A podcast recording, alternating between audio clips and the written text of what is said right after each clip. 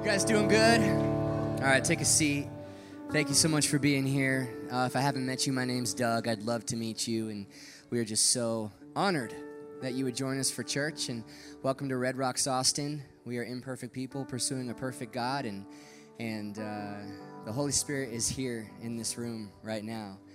I can feel it, and uh, He's in the business of life change and life transformation, and and uh, man, I, I, almost to the point where I'm like, if we walk out of here tonight unchanged, then we're, we're wasting our time, right? We didn't come here to plant this church just so we could uh, do church and sing some Christian karaoke and give some speeches and high five each other and go home. Like, that stuff's great, but the Spirit of the living God is in this room. And when He's in this room, anything can happen. Are you waiting on heaven or is heaven waiting on you? I believe heaven is in this space right now. And uh, I believe God wants to speak to you. Like, don't let that get lost on you. The creator of everything, there in the beginning, spoke and galaxies came out of his mouth at the speed of light, wants to speak to you today, wants to talk to you today. It's ridiculous. And he's in this place with us right now. And so, uh, Jesus is back from the dead and anything can happen. And I'm just a guy who just believes that with all my heart. And so, hey, really quick, next week we are going to start a brand new three week series called Modern Jesus. And we're going to answer the question why is this Jewish carpenter who was born in Palestine 2,000 years ago applicable to your life? And why should you still follow him today? That's a great question. If you have friends who ask that question, this is a great series to get them here on because uh, we're going to answer it. And we're just going to, we're going to look to Jesus for three weeks. Like not even not even any practical takeaways or calls to action, just looking towards Jesus and making him as awesome as he deserves to be made and making him famous and, and walking out of here going, wow, this Jesus we serve, this this this fully man, fully God who divided time in your calendar in half. The name by which grateful people worship and desperate people pray and angry people swear. Um, it's a name that uh, captivates a lot of people and a name that haunts a lot of people. Some people follow him, some people don't, but every soul has been affected by the name Jesus Christ. And he says, when you lift his name up, he will draw human beings to himself. And so for three weeks, that's that's all we're gonna do. Modern Jesus, and it's gonna be it's gonna be awesome. And so come back for that, bring friends for that.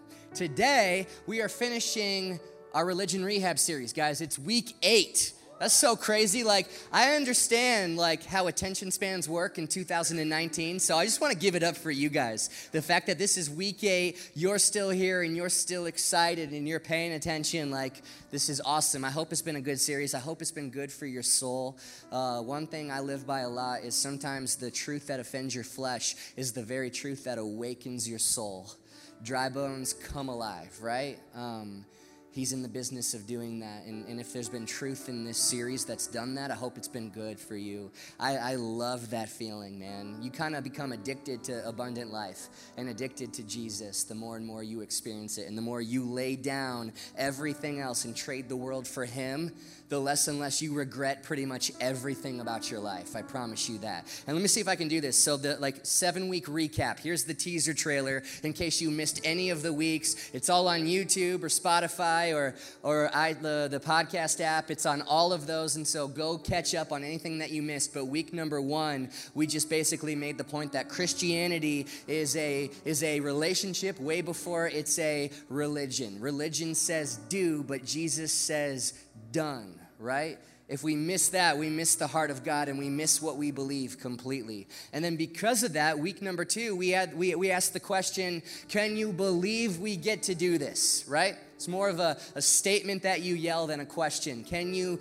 believe we get to do this? That in your relationship with God, you actually don't have to, to do anything, guys, because God doesn't need anything from you.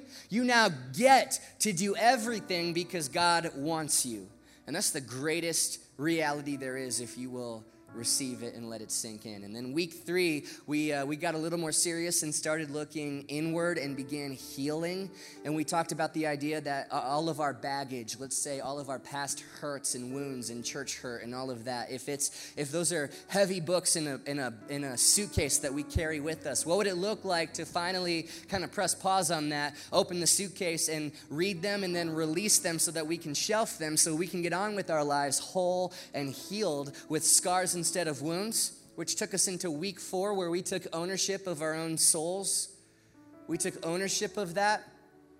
And we, we, we talked about what are the crutches that I have to lay down in my life so I can be healed and be whole. And we made the point that, that your real healing begins in the same place that your real excuses end, in the same spot.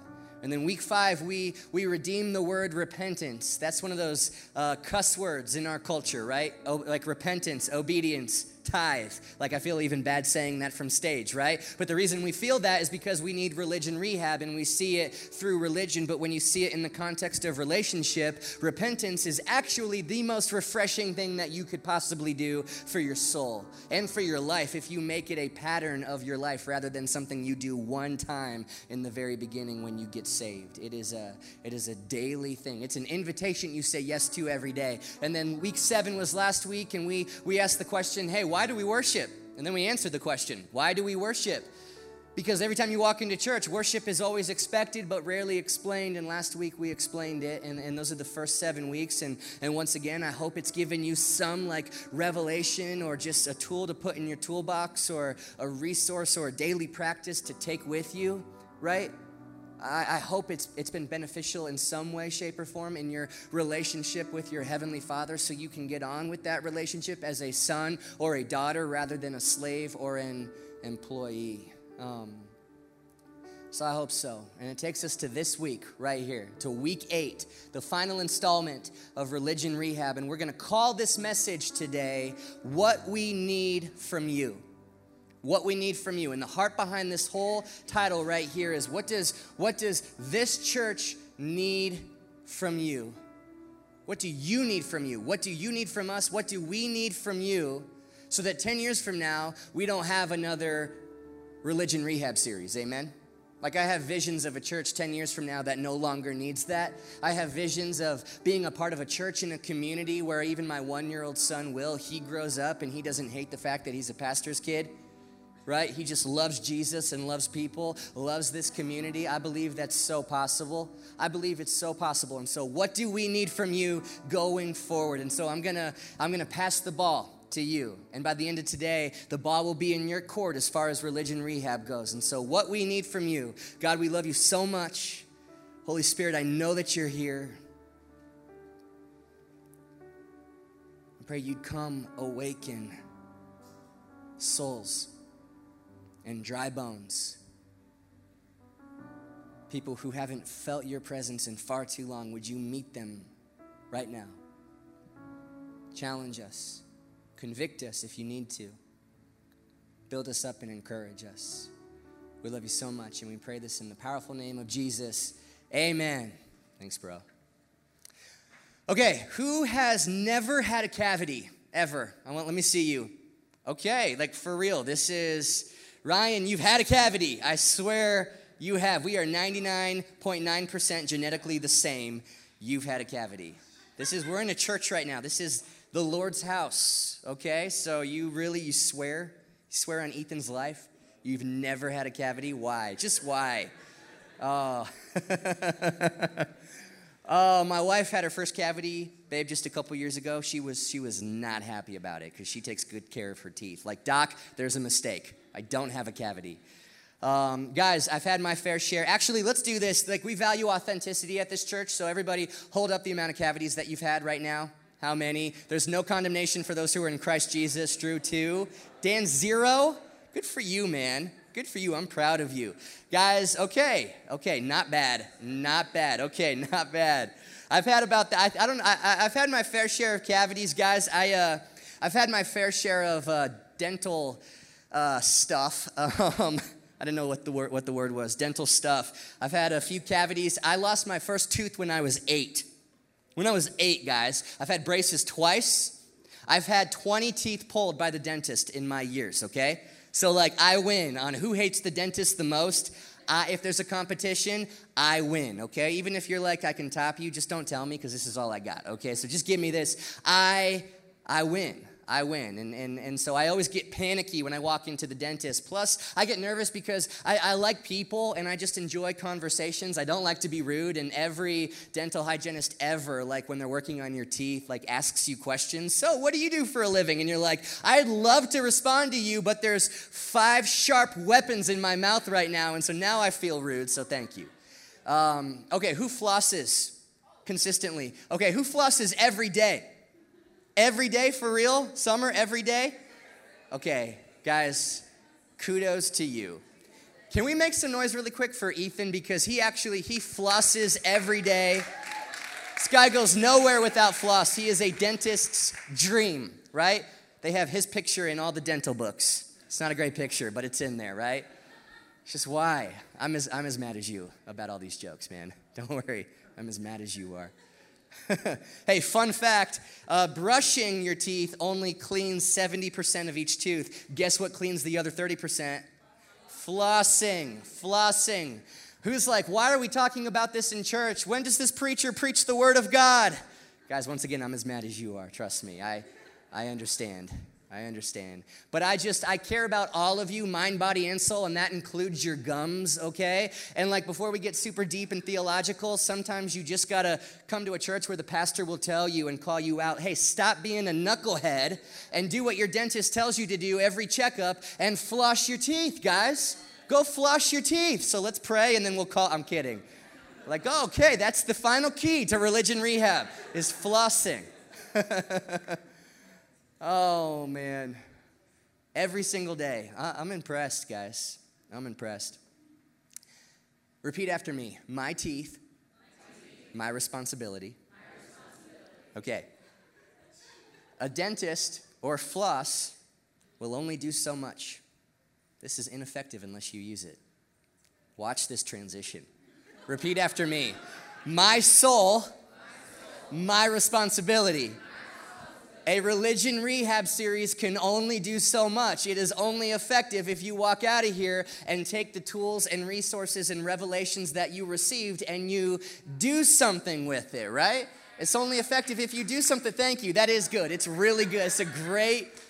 Oh, this is public speaking 101. Write that down, somebody, if you're. And so, what do we need, you guys? What do we need to do leaving here so that 10 years from now we don't need another religion rehab series, right? Like you might have a dream of, of, of being healed and being whole, and like the picture of the man or woman that you see yourself being one day without baggage, right? Like getting on with my life, and I, I see myself just free, living abundant life. That's a great dream. It's a great dream. However, your dream will not get you to that destination. Your direction is what gets you to that destination regardless of your dream and how good it is, apply this to any part of your life. It is your direction and not your intentions that determine the destination that you arrive to. Does that make sense? So, like, you can get in your car and drive east towards the Atlantic Ocean, and you can be like praying and dreaming, oh, I want to go to the Pacific Ocean so bad. It doesn't matter. It's a great dream, but your direction is what determines your destination. And so, what determines our direction? If our, if our direction determines destination, what determines my direction? Your daily decisions, right? Floss once, probably not going to do much. Miss flossing once, probably not going to do much. Add those up over a decade. Add what we do when we walk out of here up over a decade with what we are trying to build here as a community, and it's a big deal. So, what do we need from you? Three things. I have three things for you, and you bet, you better believe it. They all start with the letter P. You better believe it. So, if you're a note taker, you're welcome. I worked hard on this. Here we go. Number one, we need patience for the process so we can stay planted. We need patience for the process so we can stay planted. See, we're having family talk tonight. That's why I even brought my stool and my table up on stage so you know, family talk. We need patience for the process so we can stay planted. There's even a little tree right here. So good. We, it's not a tree, it's a plant. I was testing you. Good job, guys. Okay, we can, I guess the rest of this will work now. Okay, you guys understand. Good. This is a plant. Okay. We, as human beings, we exalt the, uh, the finished product. We love, like, the destination, right? We make a big deal out of the finished product, but God, we serve a God who makes a big deal out of the work in progress. So, like, we want our destination, our finished product, like Amazon Prime to us, right? Two days, like, if it comes tomorrow, even better, but not three, right? And unfortunately, we have a God who is all about the process. Like, you've heard the verse, um, Philippians, I think it's in Philippians 1 He who began the good work in you will be faithful to carry it on to completion. You will be a finished product one day, but just so you know, that's not this side of eternity. Perfection, your destination is then. In this lifetime, you will always, always be a work in progress, which means we need to have patience for the process, right? So, a few years ago, I was flying um, from Sydney to Los Angeles, 14 hour flight, all right? So, I board and I sit down in a, in a window seat and uh, I'm praying. I, am like, you know, usually I, I, I, love people and I just like to have conversations, but this one I'm like, God, I'd love to lay down in this row. So if you love me at all, please do not let anybody sit by me, right? Like, let me be the lucky one.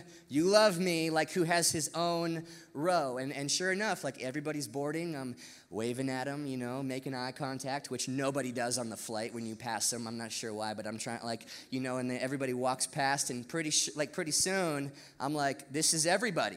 This is everybody. I'm in the clear.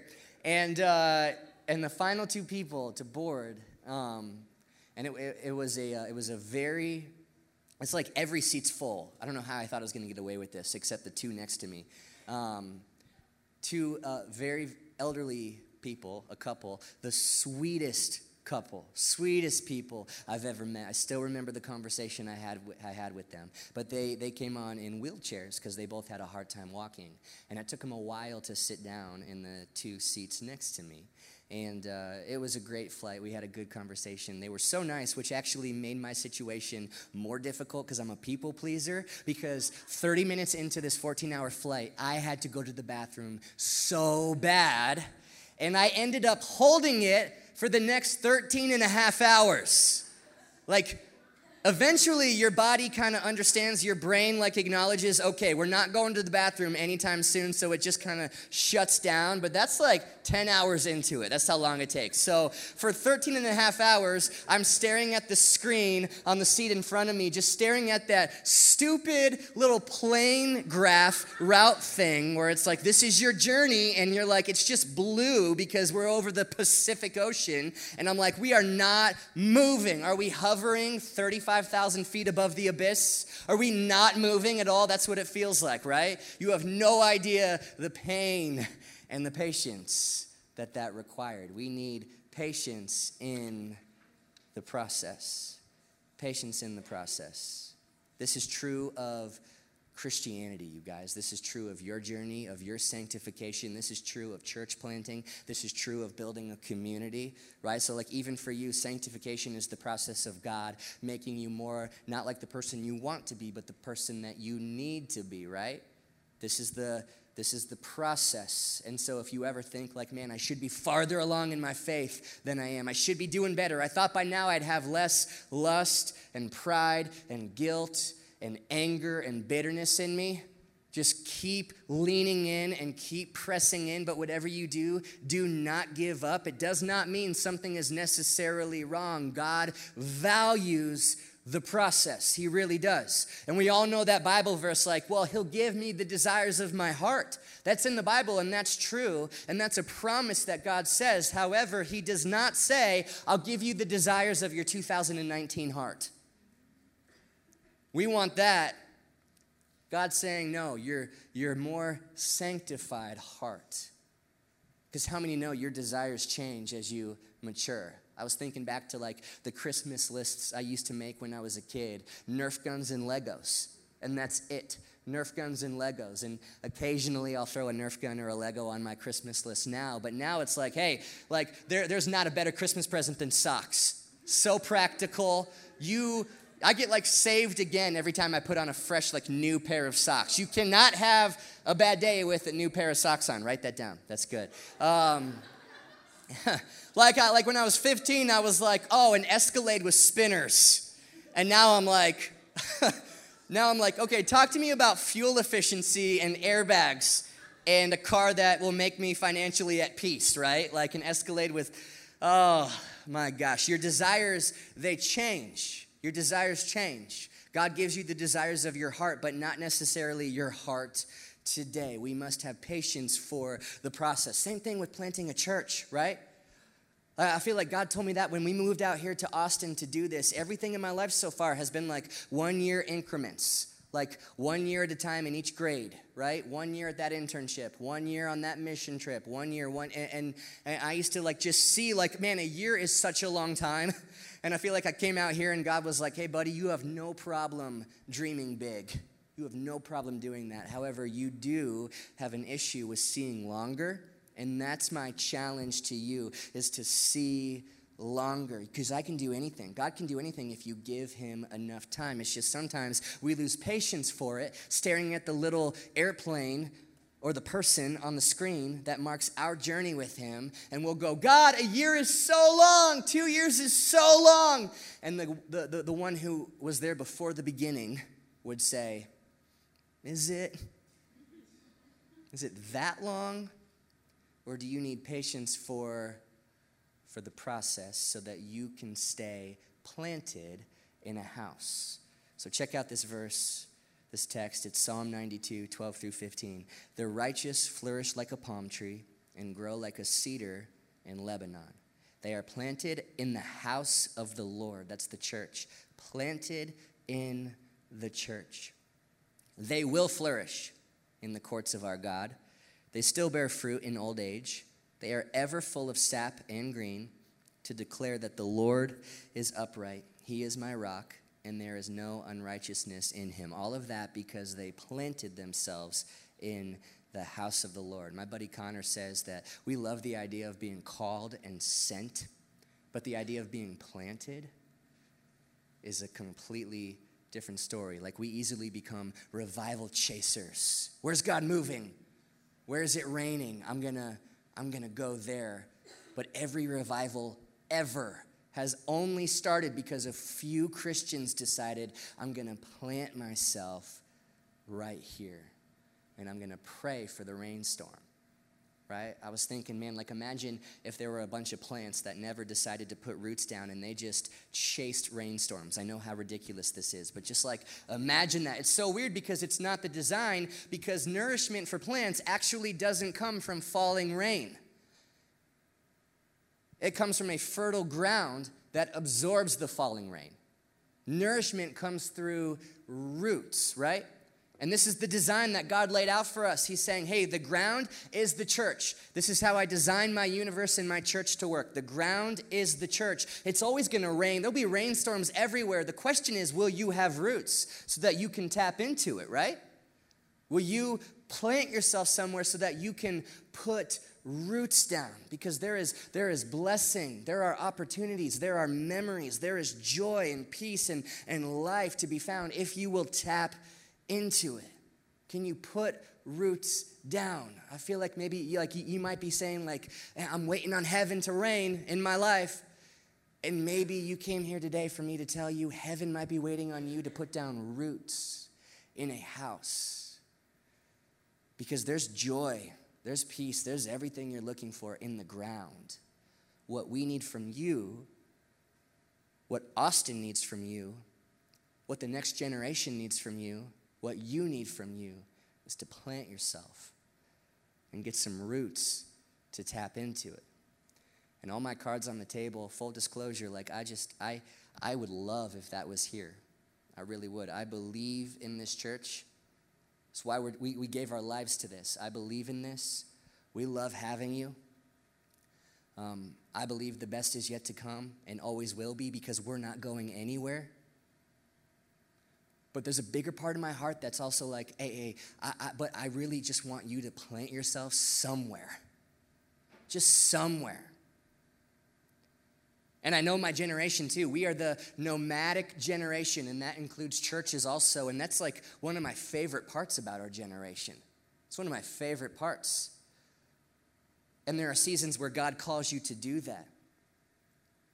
But roots is where the nourishment you're looking for and the life you're looking for comes from. So eventually, whether it's here or there or there, like, I want to see this city changed with all my heart. That is not going to happen because there are churches in this city.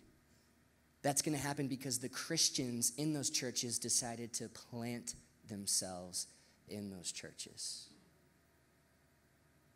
Be in this. Being around it's not the same thing as being in it.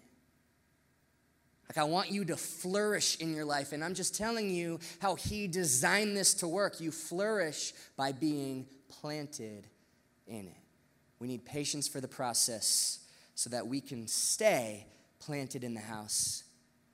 And wherever you plant yourself, if rain is scarce and the ground is dry, then pray for rain. And that'll lead me to my second point, and this one's short. Here it is, simply put. We need the prayers of the priesthood so that we can persevere.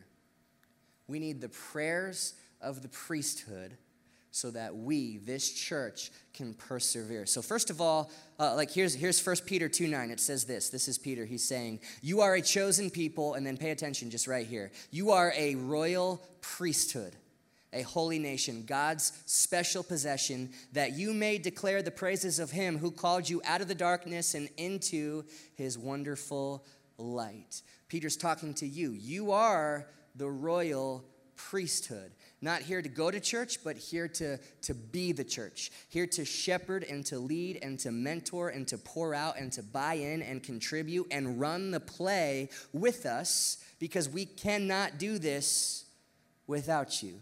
And I just, I want to just humbly come before you and ask you for your prayers for us. We're calling on the prayers of the priesthood um, because I know way too many stories of pastors who started well. Um, and in fact, you know, I'm not really impressed with people who can start things well anymore. It used to like be the coolest thing to me. Wow, you started that. Like, it's cool. But what's amazing is when I see people finish well. And I've just seen too many pastors who started in love with Jesus and in love with the church and healthy and in love with people, and they, they did not finish that way. And I, I want to be a part of building a culture changing church, but more than that, I have this vision of myself at 70 years old, healthier than I've ever been more in love with Jesus than I ever been than I've ever been. I still like to be around people. I still love to come to church. You know, and I just to quote Ed Sheeran, I am well aware of certain things that can destroy a man like me. A person who does what I do temptations, anxiety, worry, criticism. Um, I'm not worried. I, I'm confident. Trust me, if I was worried, I wouldn't do I wouldn't risk this. I wouldn't do this. I'm confident. But we just want to ask for your prayers. The prayers of the priesthood. Because this is kind of like not a great reflection of what the new covenant new testament church like should look like like in the old testament it was all the people looking at the priest. The people looking at the priest and then the priest goes to god on their behalf. But we live in a day and age where jesus is back from the dead. This is new testament new covenant. We are now the priests the royal priesthood all facing god together. We'll go to god on your behalf and i just want to ask you go to god on our behalf. And please pray for us. Um, a lot of you do, and I'm so grateful for that.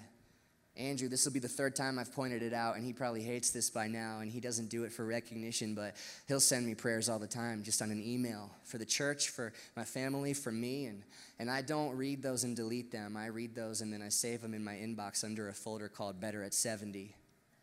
And it means the world. Um, we're here because of prayers. I'm here because of prayers.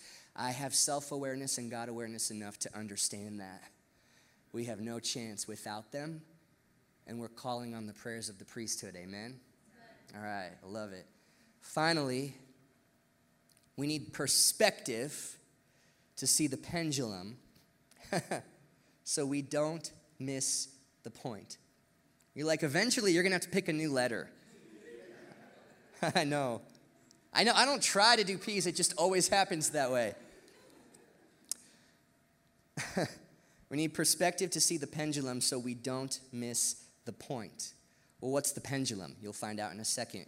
What's the point? Here's the point 1 Corinthians 15 3. For what I received, I passed on to you as of first importance that Christ died for our sins. What's next? What else? Oh, that's it. Okay. Of first importance, that Christ died for our sins. That's the message. That's what's sacred. That is, okay, in Christianity, in the, in the tiers, in the hierarchy of beliefs of Christianity, there is a first tier, and then there's a second tier, and then there's a third tier, and then there's a fourth tier. And all the tiers and all the stuff in them is important. However, there is one truth that is currently occupying that first tier and will only ever occupy it alone. And it's simply that of first importance that Christ Jesus died for our sins, and then three days later, he rose from the grave. This is the point. This is of first importance. This is the sacred message the sacred message. And so Matt Chandler is a pastor in Dallas. He pastors the Village Church. And this was from like 10 years ago. He gave a sermon and, and told the story. And I, I just, I've never forgotten it. And it explains this concept of this pendulum so well. We need perspective to see this so that we don't miss the point. Okay, and so uh, there was a girl who showed up at the village church, and she she was um, maybe in her mid twenties, and she grew up in a very, very, very religious home. I mean, you want to talk about somebody who needed religion rehab. From the time she was this tall, she was told, You have to wear a dress that covers your ankles in church or you won't go to heaven. Right? And so, shockingly, she rebelled against her faith when she graduated high school. And I tried to put as much sarcasm into the word shockingly as I could possibly fit into it. She rebelled. So, a lot of our stories, it's my story. And then she found herself back at the church, and it was the village church. And she walked in, and Pastor Matt was preaching in a t shirt and jeans, just like I'm doing right now. And she was like, Man, something that, just seeing that, set me free from something. She's like, Man, you have no idea what, what I've come out of. You have no idea what the fact that you're wearing jeans and you're preaching the word of God, what that means to me. It was like this weight that, that weighed her down her entire life just evaporated. She's like, I found my family. I found my family at this church. Then Easter came around. And Matt, for Easter, just decided for fun, I'm gonna wear a suit. Because why not? Because every once in a while, it's fun to look sharp, right? As long as I got my suit and tie, I'm gonna leave it all on the pulpit today for Easter, right? Like, got to go Billy Graham on him sometimes. And so he's like, hey, I'm just going to wear my suit. So he's preaching on Easter and he's in his suit. And this girl walks in and she sees it and it triggered something deep down in her soul that set something off and brought back everything. And she got, she got furious and stood up and walked out of the church and then wrote Matt an email later that day saying, I can't believe that you did that. You have no idea my story and where I came from. You have no idea what this church did for me. This set me free. Seeing your dress code for blue jeans and a t shirt, and then I show up on Easter and you're wearing a suit. I won't be back. There's a lot of pain there. And Matt responded with a gracious email, and I'm sorry, so sorry for every everything that's happened to you. Um, and then, and one thing I've been living by once again is sometimes the truth that offends your flesh is the same truth that awakens your soul.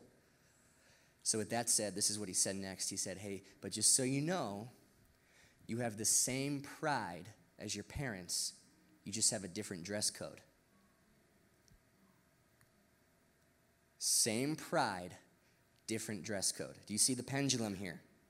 This dress code, what's the solution? Oh, let's swing it over here to this dress code. Now I'm rehabbed. Except rehab actually has nothing to do with a dress code or a pendulum, but rather the pride behind the pendulum. If we can't see that from that perspective, we will absolutely miss the point, right? Same pride, different dress code. I've worked at four churches in the last 10 years, and I've heard no shortage of methodical critiques from people about like different methods on how you do church. And by the way, the message is sacred, the method is not. The message is sacred in case you missed it. The method is not. And I've heard no shortage of critiques about methods. Even since working at Red Rocks, I can't tell you how many times I've had this conversation right here where somebody will come up to me and say, Lights and haze? Really? Is this a concert? Or is this about God? I don't remember Lights and Haze being in the Acts 2 church. I'm like, well, if they had electricity, maybe they would have had it. I don't care about lights. And I'd say, well, it kind of seems like you do. It kind of seems like you have a stronger opinion about lights and haze than anybody else in this room. It's just a method.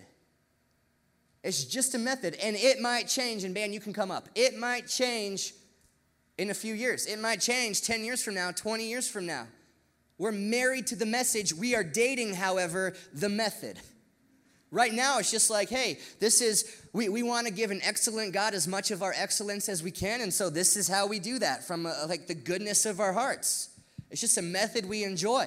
When we were, before January, when we planted this church, we had the privilege of getting to drive around to uh, and attend 24 different churches in Austin. And we, it was a, an unbelievable opportunity to experience 24 very different and beautiful methods on delivering a sacred message to people. And it was so cool to see all the different ways of doing it. It's like, hey, just here at Red Rocks, we have a method that we just love and we believe in. And so we're just gonna keep doing that, but that doesn't mean the other ones are, are bad, right?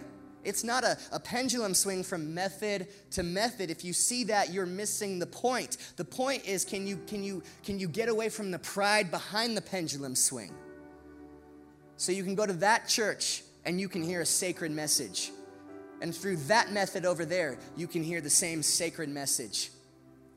And with those people over there who do it that way, I can hear the same sacred message of first importance that Christ Jesus was crucified for my sins. And then three days later, he rose again. This is the gospel. This is the good news. This is what I want to build bridges with, with other churches. Man, if I have the opportunity just to have any kind of impact in Christianity at all, a small footprint, it will be unity between churches. That is my heartbeat. That is that is what gets me out of bed in the morning. That is my passion for the church is unifying the church because of a first importance, first tier issue that will only ever be that the gospel that Christ was crucified and 3 days later he rose again. And I'm going to take that and I want to build bridges with that. Not build barriers with with with tiers 2 through infinity right like, I'm not saying these aren't important. We'll get to them, we'll talk about them, but in relationship, not social media. We're gonna build bridges with the gospel. We need the perspective, you guys. How much religion rehab is needed because people think it's a pendulum swing when really pride is what keeps you stuck in this. We need methods, absolutely. Just find one that you love and that you believe in. And no method is perfect. No church is perfect. And if you show up to any church looking for something to critique, you will always, always, always find it, especially here. The perfect church does not exist. Does not exist. I just need perspective to see that. It's not a method, it's a message. It's not a pendulum, it's, a, it's the point, the first tier of first importance Jesus Christ. And so, man, I have visions, though, of this church 10 years from now. I have visions of seeing this community. And by the way, um, 10 years from now, my biggest answered prayer won't be dependent on how many people are coming or if we have a building or not or or whatever it is like if I can look around and I can see some of these faces it's my biggest answered prayer because you understand this is a process and requires patience building community my gosh ain't for the faint of heart we're all imperfect. There's a reason the Bible says, hey, bear with one another in love. Give each other the benefit of the doubt in love. Assume the best in people. Be difficult to offend. Have a soft heart that likes people. Fight for that. There's a reason the Bible says that. Because what we're doing here is not easy. However, it is the hope of the world. And I have visions of seeing a church, our church, Red Rocks Austin, 10 years from now, authentic, humble, unified, and generous. If you're new around here, those are the four pillars of our church, and it's an acronym that spells out a hug A H U G. Don't you just feel like I just hugged you, even saying those four things? Authenticity, church, humility, unity, and generosity. But here's the thing full circle, that's a dream, right? The only way that's gonna be a destination one day is if that's our direction now, regardless of our dream. Same thing for you, like healed and whole. These are my dreams. This is how I see myself. It's a great dream. The only way it's going to be a destination is if that's your direction right now. And your daily decisions is what determines your direction, right? In other words, so authenticity. Oh, we dream of an authentic church, but if right here, right now, we can't be real and don't fight for community, and aren't willing to be weak when we show up, then a dream doesn't matter. Direction trumps dreams every time. Oh, but a humble church, God. When people look at Red Rocks Austin, they'd see people marked by humility. What a dream! But if our direction now is, I'll never serve and our method is better then the dream does not matter because direction trumps the dream every time. I'll keep going. Unity. Oh, a unified church one day. Absolutely. I can see it. So possible. But if our direction right now is, hey, critique with no buy in, or I'm going to build barriers with tiers two through infinity, right? Then the dream doesn't matter. Direction trumps dream every single time. And finally, a generous church. Even if you feel that in your own life, I wanna, I wanna one day be generous with the with the lots and lots and lots that God gives me. It's a great dream, but if you're not generous with the little that you have right now, your dream doesn't really matter. It's your direction that trumps your dream every single time. Let your dream motivate you. Let your daily decisions determine your direction. And let that direction bring you to a destination where the destination and the dream become one and the same. So, man, I believe that can happen here. I want to do it with you guys. I want to keep rehabbing religion. I want my little guy to grow up in a church where he just loves people and loves Jesus and is not burned. I want to have patience in the process with you guys. I want to plant myself in this church and feel how amazing it can be to actually let roots go down. Sometimes we're afraid to do that because we're like, I'm gonna miss out on memories or opportunities elsewhere. You know, when you put roots down, you experience no shortage of either of those things. Calling on the, the prayers of the priesthood, the royal priesthood We'll go to God for you. You go to God for us. We'll go to God for each other in this together. And never lose perspective on the pendulum. Never build barriers. Never, don't die on hills not worth dying on. When out there, they're falling apart. while we're trying to, to fight over this? Man, I want Austin to look at this church and see a city on a hill, authentic, humble, unified, and generous. What's of first importance is what we are marked by, and it's felt when you walk into this space so people can continue to come and experience God prodigals who are far from God can have our front porch and see us welcoming them home. Except this time we have something to offer that's not going to require them more religion rehab in the future. It's the answer. It's Jesus. It's of first importance that Jesus was crucified for my sins and three days later he rose again. Amen? Jesus was crucified for my sins and three days later he rose again. Amen? Jesus was crucified for my sins, and three days later, he rose again. Amen. One more time. There we go. Of first importance, and we build bridges with that. So, church, will you stand?